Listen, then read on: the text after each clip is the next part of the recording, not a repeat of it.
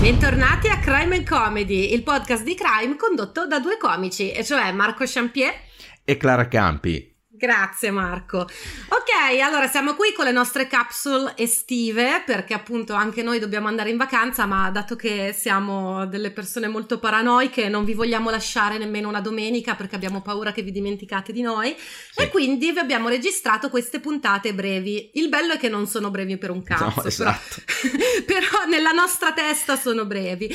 E ehm, allora finora nelle capsule abbiamo sempre chiacchierato di cosine un po' Uh, generiche, no? Invece adesso per le ultime capsule dell'estate vi parleremo di storie su cui non c'è poi così tanto da dire perché non abbiamo magari fonti accurate oppure una storia breve di per sé e quindi ci occuperanno meno tempo, ma saranno in tutto per tutto delle classiche puntate di crime and comedy giusto? Esatto, esatto, Beh, giusto, giusto.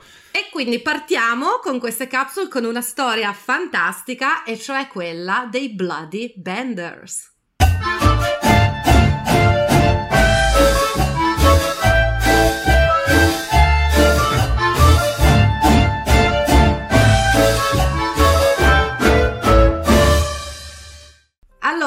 Appassionata giocatrice di Bang, io non, non posso che essere carichissima per questa puntata. Sì. Allora, per chi non lo conosce, perché vabbè, io e Marco siamo eh, vagamente due nerd per alcuni aspetti, Marco per alcuni o per altri, quindi i giochi da tavolo li conosciamo, però magari non tutti i nostri ascoltatori li conoscono. Bang è un gioco di carte ehm, ambienta- cioè, ambientato nell'universo spaghetti western. È un gioco italiano di Emiliano Sciarra che tra l'altro non ci sta sponsorizzando, quindi gli sto facendo no. pubblicità proprio a gratis. Esatto, esatto, ma anche perché ha avuto un successo così grande internazionale che forse non ha bisogno di essere sponsorizzato, cioè ci fanno anche i tornei alle Olimpiadi di Bang a, a, momenti.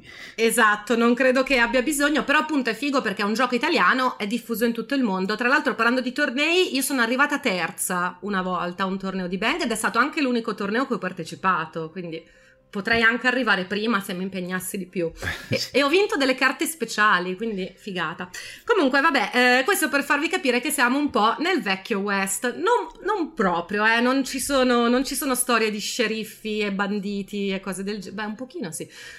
Però, comunque, il feeling è quello, perché questa storia si svolge più o meno intorno al 1870, ok? Quindi siamo ancora in tempo di corsa verso l'ovest.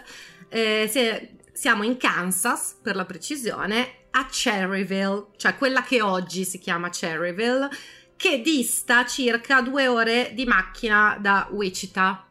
Sì, ai è... tempi sì. che è quella di, di BTK esatto. che è quella di esatto. Dennis Rader. Però ai tempi ancora non si andava in macchina nel 1870. No, quindi non era poi così vicina a no, Wichita, esatto. però vabbè, e quindi parleremo di questa famiglia che si è stabilita lì. Prima di spiegare come si sono stabiliti e tutto, vi dico chi sono i protagonisti della nostra storia, perché sono ben quattro ragazzi, una famiglia di serial killer, la prima famiglia americana di serial killer. Poi mi sono chiesta, ma ce n'è anche una seconda? Non lo so, no, però li chiamano la prima. Vedremo con l'evolversi delle nostre capsule o delle puntate. Che tra l'altro loro sono anche precedenti a H.H. Holmes. Sì. Perché quindi, vabbè, H.H. Holmes, il primo serial killer americano, è fuorviante il titolo, è solo un cl- titolo clickbait, ma tanto ormai è vecchissimo come Beh, puntata. Però lui viene definito così, eh? lui viene definito il primo eh, serial sì. killer americano e questa viene definita la prima famiglia di serial ah, okay. americani.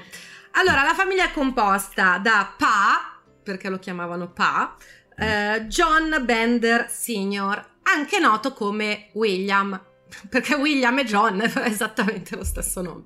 Ok, poi c'è sua moglie che si chiama Elvira, detta Ma, ma anche detta She Devil, quindi diavolessa. E sì. mh, su Ma, vabbè, lo dico subito, c'era tutta una storia dietro, c'erano delle voci che dicevano che lei avesse ucciso il marito precedente, con cui pare avesse avuto 12 figli, ma non si sa dove siano finiti questi 12. Eh, no, infatti era quello che avevo trovato anch'io, che aveva avuto appunto un marito e una marea di figli che però appunto poi nella storia non, non ci sono. Non ci sono, si pensa che forse Kate potesse essere una di questi figli, ma adesso vediamo perché legami mm-hmm. familiari non si sa niente. E perché non si sa niente? Perché quello che sappiamo noi su questa famiglia viene principalmente dagli articoli della stampa del tempo, che come abbiamo già detto in, nella puntata su H.H. Holmes non erano proprio accurati. Esatto, no? sì, sono sempre un po' approssimativi e comunque datati. Sì, e poi cercavano sempre un po' di attirare l'attenzione, cioè alla fine il clickbait non è che l'abbiamo inventato noi, no? No, c'era già, solo che era bait per comprare la rivista, perché poi facevano quelle cose con i titoli di giornale scritti con i punti esclamativi alla fine. Sì, quelle, esatto. Quelle robe lì. E quindi negli articoli vengono fuori cose un po' diverse, per cui abbiamo il mistero di questi due figli, perché in teoria John ed Elvira hanno due figli. Poi spiego perché in teoria. Il primo figlio è John Thomas, che in realtà in alcuni articoli si chiama John e in altri si chiama Thomas quindi non si sa se si chiamasse effettivamente John Thomas, sì. oppure uno dei due, oppure non si sa, insomma. E di cui questo John Thomas eh, si sa che era un po' lento, dicono. ok. E poi abbiamo Kate, ok, Kate Bender, che non si sa se sia appunto figlia di Elvira, perché secondo alcuni articoli era figlia di Elvira, secondo altri era figlia di Elvira e John, e secondo altri non era per un cazzo loro figlia, ma era la moglie di John Thomas. Sì, sì, è... Esatto, sa, sa, guarda, mi ricorda un po' la puntata su, su, Marco Bergamo in cui non conosciamo neanche i nomi dei genitori a momenti. Cioè, questa qui, però almeno questa qui si svolge nel 1871 e i record che ci sono sono.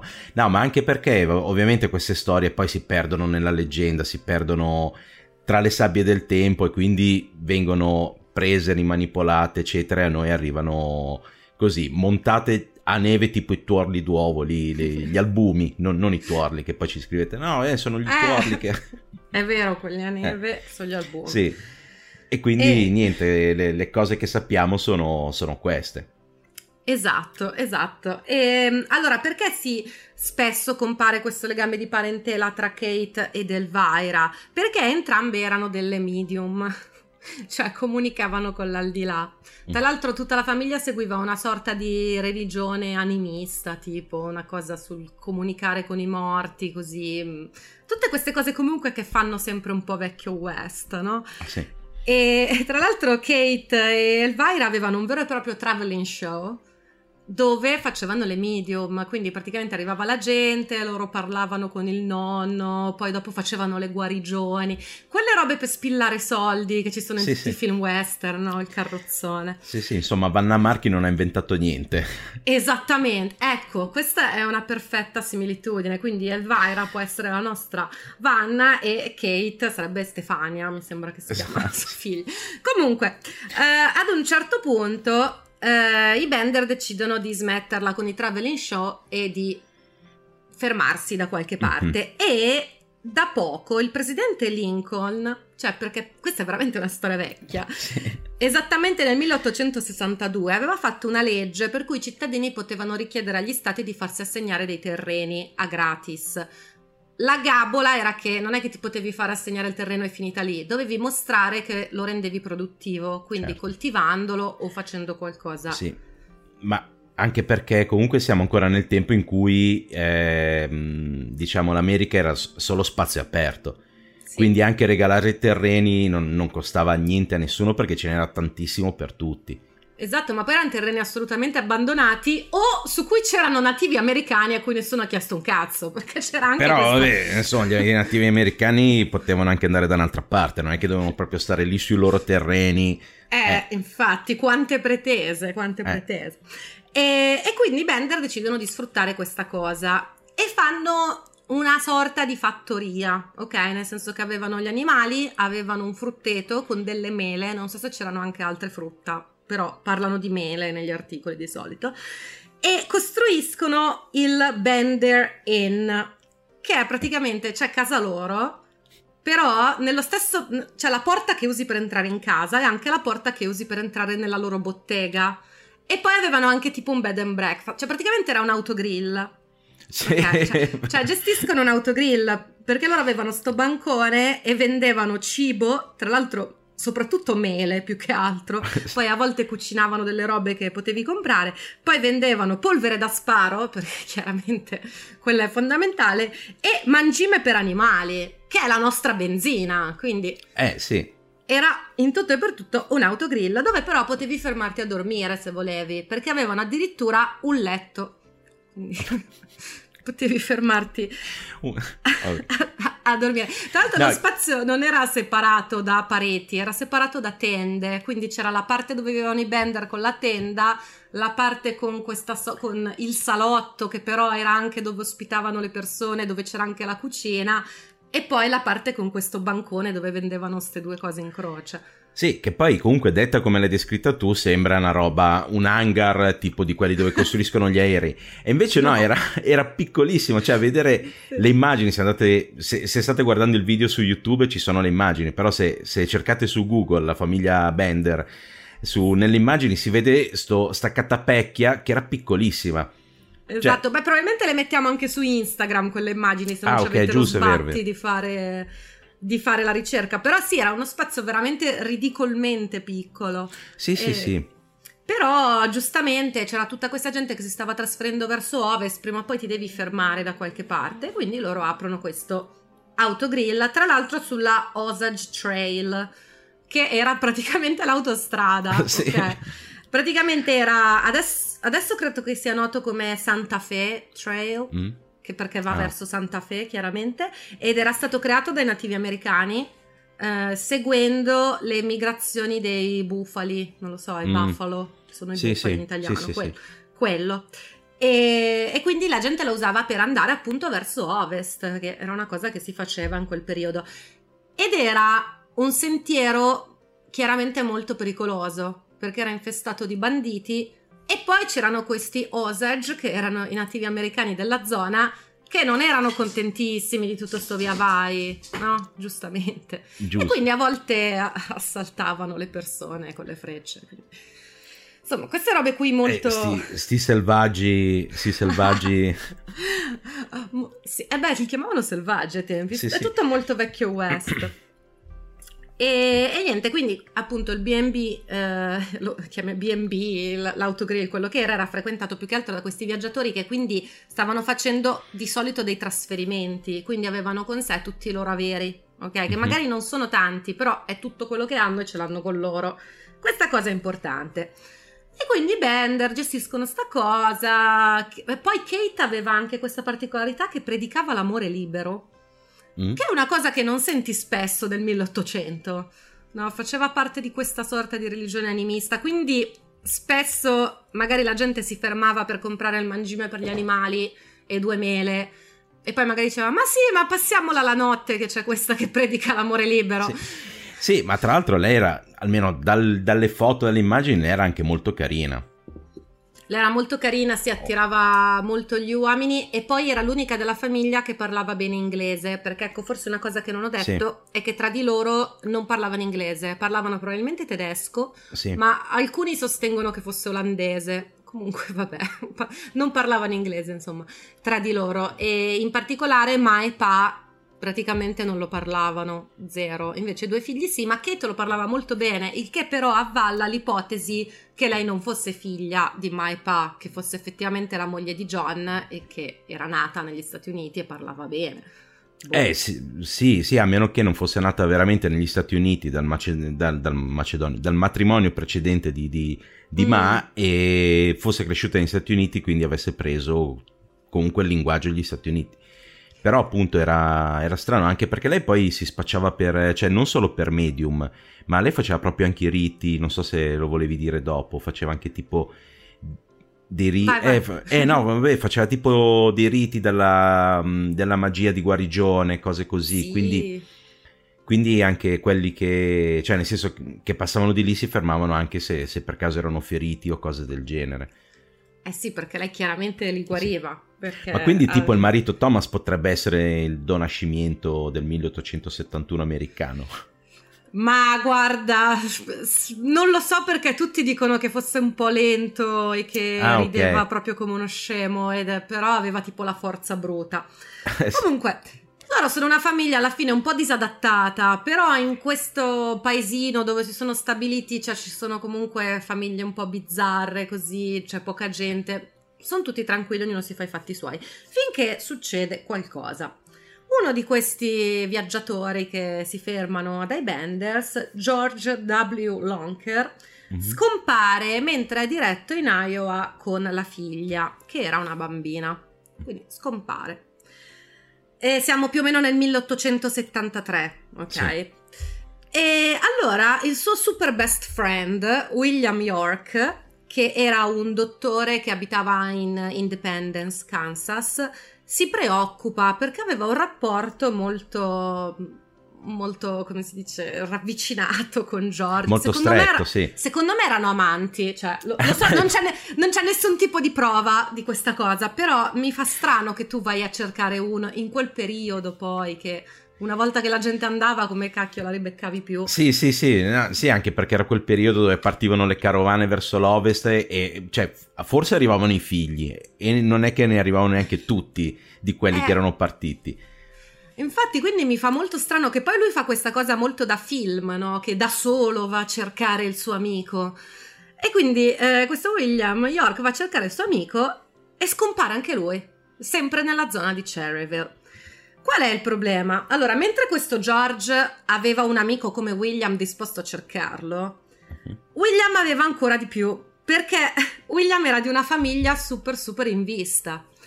E i suoi fratelli, voi dite, è un dottore, era un VIP a tutti gli effetti, ma i suoi fratelli ancora di più, perché i suoi fratelli erano eh, Edward York, che era un colonnello, e Alexander York, che era un senatore del Kansas. Ok, quindi questo William... Eh, questo William non era una persona da far scomparire, ok? Perché lo vengono a cercare e infatti lo vanno a cercare eh, e attivano proprio un'investigazione lì a, a Cherryville e interrogano tutti, interrogano anche i Bender.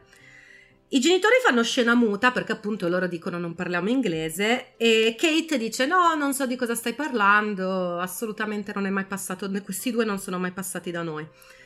John Thomas dice che in quel periodo anche lui non li ha visti assolutamente, ma guarda, proprio negli stessi giorni era stato ferito da un proiettile mentre era lì in giro, quindi può darsi che ci sono dei pistoleri che girano e sparano alla gente. Può darsi. Ok, la polizia non è tanto convinta di questa storia, però lui effettivamente sì, aveva una ferita. Sì, ok, sì. quindi ok. Viene fatto, dopo che sono stati interrogati tutti e non è venuto fuori niente, viene fatto proprio un town meeting, quelle cose molto da casa della prateria, no? Che fanno il, il meeting tutta la città e anche Pa e, e John Thomas partecipano e viene deciso di andare a perquisire tutte le case. Solo che, cioè, fantastico, inizia tipo a piovere. Dicono, beh, dai, sta piovendo, aspettiamo. E piove per tre giorni di fila. Ok. Finito questi tre giorni, iniziano a fare queste, mm, questi controlli e allora, alcune fonti mi dicono appunto tre giorni, altri mi dicono tre settimane dopo arrivano a perquisire la casa di Benders. Quindi non si è capito se dopo tre giorni hanno iniziato a perquisire e ci hanno messo tutto questo tempo per arrivare ai Benders o, o non lo so. Comunque, o sono tre giorni o sono tre settimane. Secondo me tre settimane in base a quello che viene trovato. Sì, Nel sì, senso che secondo me nel senso che i vicini si accorgono che gli animali sono praticamente lasciati allo stato brado e stanno tipo morendo di fame e si rendono conto che il, il Bender Inn era stato completamente abbandonato e non c'è più traccia di loro. Cioè praticamente appena si è saputo che sarebbero andati a guardare in tutte, in tutte le case, utilizzati. E nessuno li ha mai più ritrovati. Ok? Tuttavia vanno a perquisire la casa vuota e, e appena buttano giù la porta sentono una puzza terribile, ovviamente. Cercando trovano che appunto c'era questo tavolo con tre sedie, che cioè i Bender sono quattro, in più hanno un ospite, però hanno solo tre sedie. Sotto una di queste tre sedie c'è una botola, che è una roba molto da James Bond, la sì, botola sì. sotto la sedia. E quando la aprono è da lì che arriva la puzza. Non, non, ci sono cadaveri. So che sembra che sto raccontando sì, che trovano dei cadaveri, invece trovano però il pavimento completamente pieno di sangue. Ed era da lì che veniva questa puzza. Allora iniziano ad attivarsi a scavare intorno alla proprietà. Scavano, scavano, scavano e finalmente nel frutteto trovano proprio il dottor York. Quindi dicono, ok, è per questo che si sono volatilizzati, sì. perché erano stati loro a farlo sparire. Continuando a scavare, vengono fuori inizialmente sette cadaveri, poi si trovano un tot di resti che portano a pensare che ci siano un minimo di 12 cadaveri ma forse 21. Sì. Perché è sempre tutto super accurato, no? Comunque un minimo di 12 e quella zona viene ribattezzata il mezzo acro d'inferno. Esatto, esatto. Sì, che tra l'altro tro- trovano, non so se volevi dirlo, trovano vai, anche vai. il corpo dell'amico del dottor York e sì. della figlia. Esatto, della figlia, li hanno seppelliti praticamente insieme. E... Io da qualche parte ho letto anche che forse la figlia era stata seppellita viva insieme, però mi sembra più leggenda che non... Allora, sì, no, in realtà si era pensato che fosse stata seppellita viva perché adesso sto per entrare nel come ah, okay. facevano fuori eh, queste infatti. persone, però venivano fatti fuori in un modo molto cruento, mentre invece la bambina non aveva nessun tipo di ecchimosi. E mm. quindi eh, hanno pensato, eh, l'hanno presa viva, l'hanno seppellita. Eh, in realtà non, era neanche, non erano neanche stati seppelliti particolarmente profondi, quindi forse una bambina viva con un'estrema difficoltà ma sarebbe riuscita a scavar fuori. Eh, si pensa che in realtà la, sia stata soffocata, quindi per sì. quello poi non c'erano segni, anche perché i corpi sono stati ritrovati eh, decomposti, quindi non, Beh, certo. non li trovi segni dello strangolamento. E ovviamente con questi ritrovamenti la stampa impazzisce e quindi è per questo che noi sappiamo la storia, perché tutti hanno iniziato a scriverlo. E allora il, la polizia cerca di capire che cosa è successo, perché sanno che lì ci sono state delle stragi, ma come? Allora, questa è la ricostruzione del modus operandi dei band. Praticamente loro convincevano l'ospite a fermarsi, gli dicevano adesso eh, c'è la cena, questa è la sedia dell'ospite e ci tenevano tanto che l'ospite si sedesse in quella sedia in particolare che era quella sotto cui c'era la botola.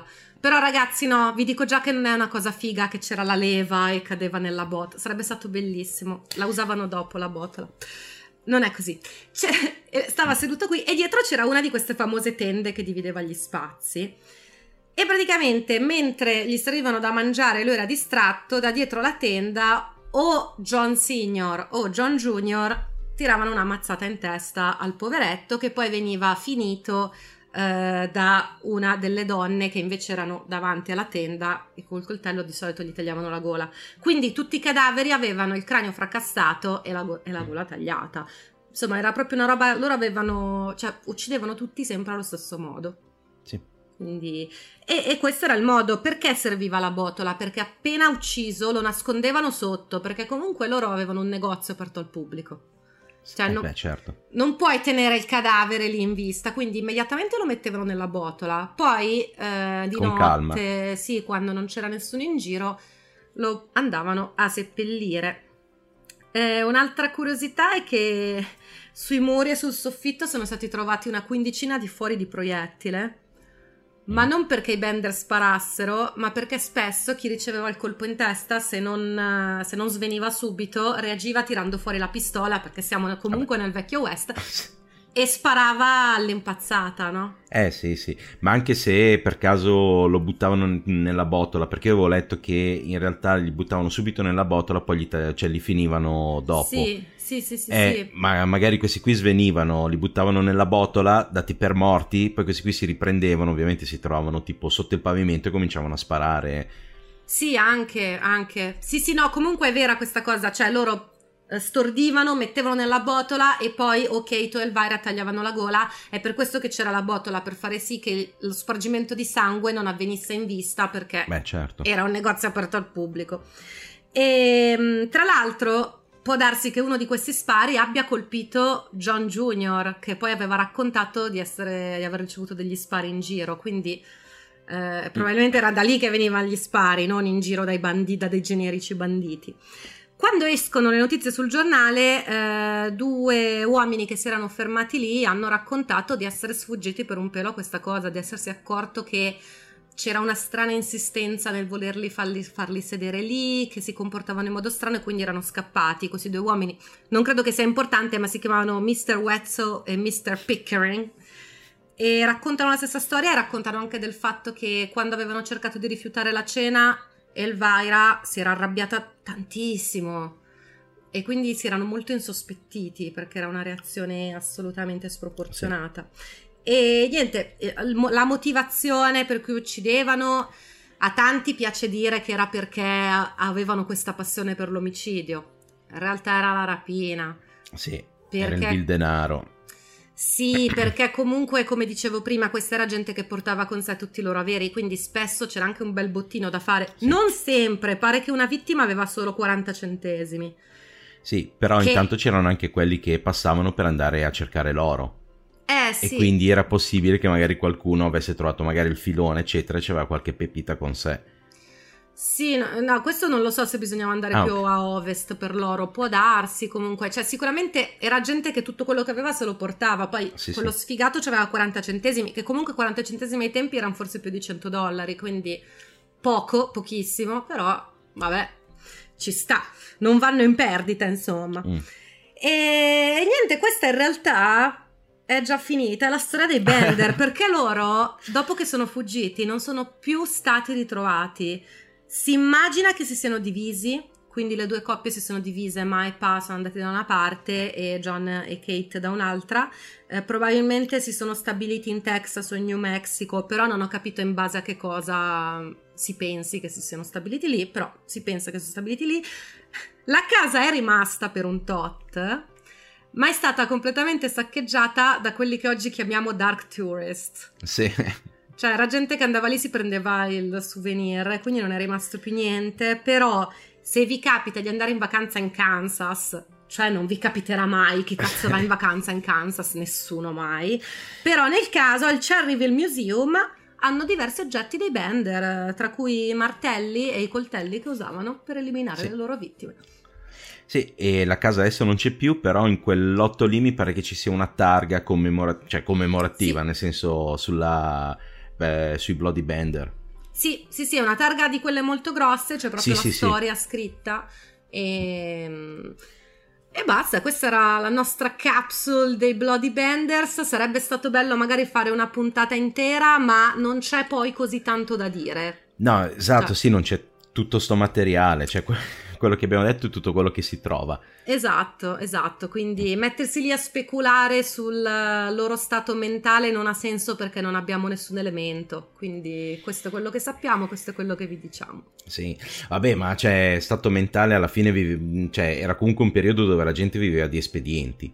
Mm-hmm. Nel senso che lì, cioè, qualsiasi cosa che guadagnavi era fatta col sudore della fronte, quindi non, non penso che fossero proprio psicopatici da, da eh, uccidere per la voglia di uccidere, cioè loro sì. lo facevano per, per, per, i soldi, anche perché comunque alla fine era una catapecchia, non è che potessero, a parte le mele, non è che potessero vendere chissà cosa a, alla gente mm. che passava di lì, ma anche le, le, le cure di Kate anche se era una medium, quel che è, cioè non è che poteva farsi pagare chissà quanto da, da, dalla gente che passava di lì. Sì, esatto. Quindi e quindi niente ragazzi, questa è la nostra... Fateci sapere se vi piacciono di più queste capsule o se preferite quelle in cui chiacchieriamo. Noi comunque in ogni caso per il resto dell'estate vi porteremo queste capsule con delle storie succosissime che sì. sarebbe stato un peccato escludere da Crime and Comedy, però veramente sono storie su cui non arrivi neanche a parlarci per un'ora perché... Esatto. O, o, inventiamo, però poi diventa... o più... parliamo molto lentamente. che sarebbe fantastico proprio. Sì, che tra l'altro, piccolo consiglio, se volete le, le puntate lunghe anche d'estate, guardatevi, adesso uh, ad esempio YouTube, ma anche Spotify eccetera lo permette, guarda, guarda sentitevi le puntate a 0,25 così vi durano quelle due ore e mezzo. sì, sarebbe proprio appassionante, vi tenete sì. svegli. Va bene, allora Va ragazzi, bene. noi vi diamo appuntamento tra una settimana, come al solito... Sì siamo disponibili su qualsiasi social, c'è il nostro gruppo Telegram che sta diventando sempre più attivo. Sì, sì, eh, sì, sì, anzi, sta, sì. Sì, se volete sentirvi parte di una community vi consigliamo di, eh, nonostante io e Champier, eh, eh, guarda lo chiamo per cognome, sì. nonostante io e Marco siamo comunque eh, abbastanza un po' dei lupi solitari, no? che è co- esatto. come Marco Bergamo che diceva di essere un lupo solitario. No, eh, però stranamente si sta creando questa community che ci fa super piacere, quindi se volete iscrivervi Telegram Crime and Comedy, poi siamo su Instagram che è il social dove forse siamo un pochino più attivi attivi, eh, caramencomedy.podcast, poi chiaramente YouTube che se volete lasciarci dei commenti è sicuramente il posto migliore, li vediamo in tempo reale e riusciamo a rispondere subito. Quindi. Esatto, esatto, e quindi niente, oppure anche il sito crimeandcomedy.it eh, se volete passare di lì ci sono eh, tutte le puntate che per, se le volete recuperare e niente, dai, per, per sta settimana basta così, no? Eh, direi di sì. Va che bella capsule succosa che abbiamo fatto. Eh. A settimana prossima. Ciao ragazzi. Ciao.